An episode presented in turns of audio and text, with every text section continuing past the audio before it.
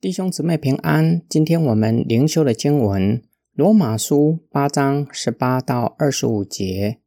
我看现在的苦楚与将来要显于我们的荣耀是无法相比的。被造之物的热切盼望，在等候着神的种子显现出来。因为被造之物浮在虚空之下，不是自己愿意。乃是由于那使他屈服的，在盼望中被造之物自己也要得着释放，脱离败坏的奴役，得着神儿女荣耀的自由。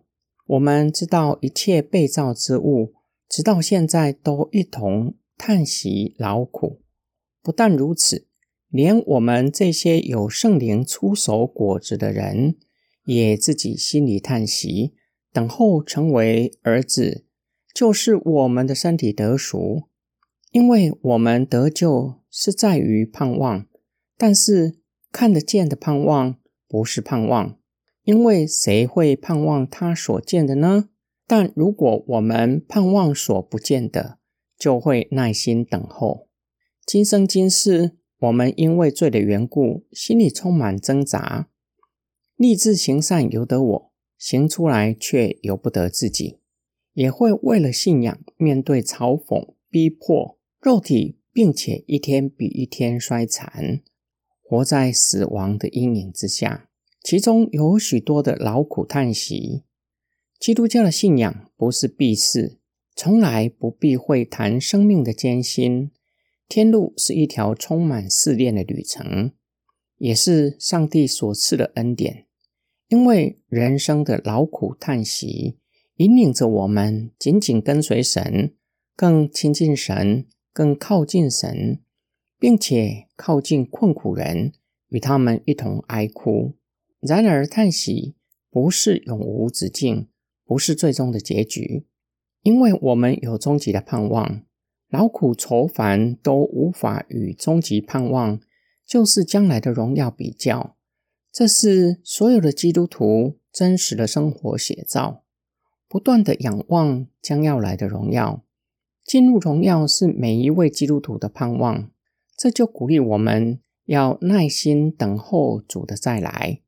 耐心等候不是消极迫于无奈，是积极的等候，恳切的等候再来的基督。令我们感到不可思议的。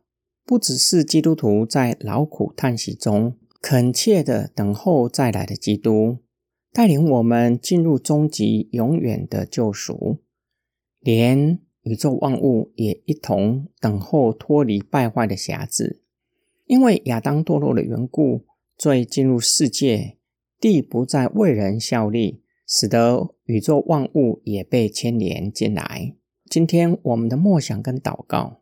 不知道苦难是否只是给你痛苦的经历与记忆，还是引领你转向神，让你恳切的盼望再来的基督呢？二零二零年十二月三十一号晚上，世人无不欢喜快乐的送走二零二零，迎接二零二一，期盼二零二一是新的开始，可以重新恢复先前的生活。苦难不见得是不好的，苦难给我们机会重新对焦，让我们恳切盼望再来的基督。我们从哪里可以看到，连宇宙万物也一同叹息，等候终极的救赎呢？最进入世界，地不再为人效力，直接影响的就是气候、土壤贫瘠，在一些的地区。土地没有办法生产足够的粮食，供应人日用的饮食。人与人之间也因着罪的缘故，彼此仇恨、战争、杀害，无不重创土地。土地满了流人血的咒诅，加深了土地的贫瘠。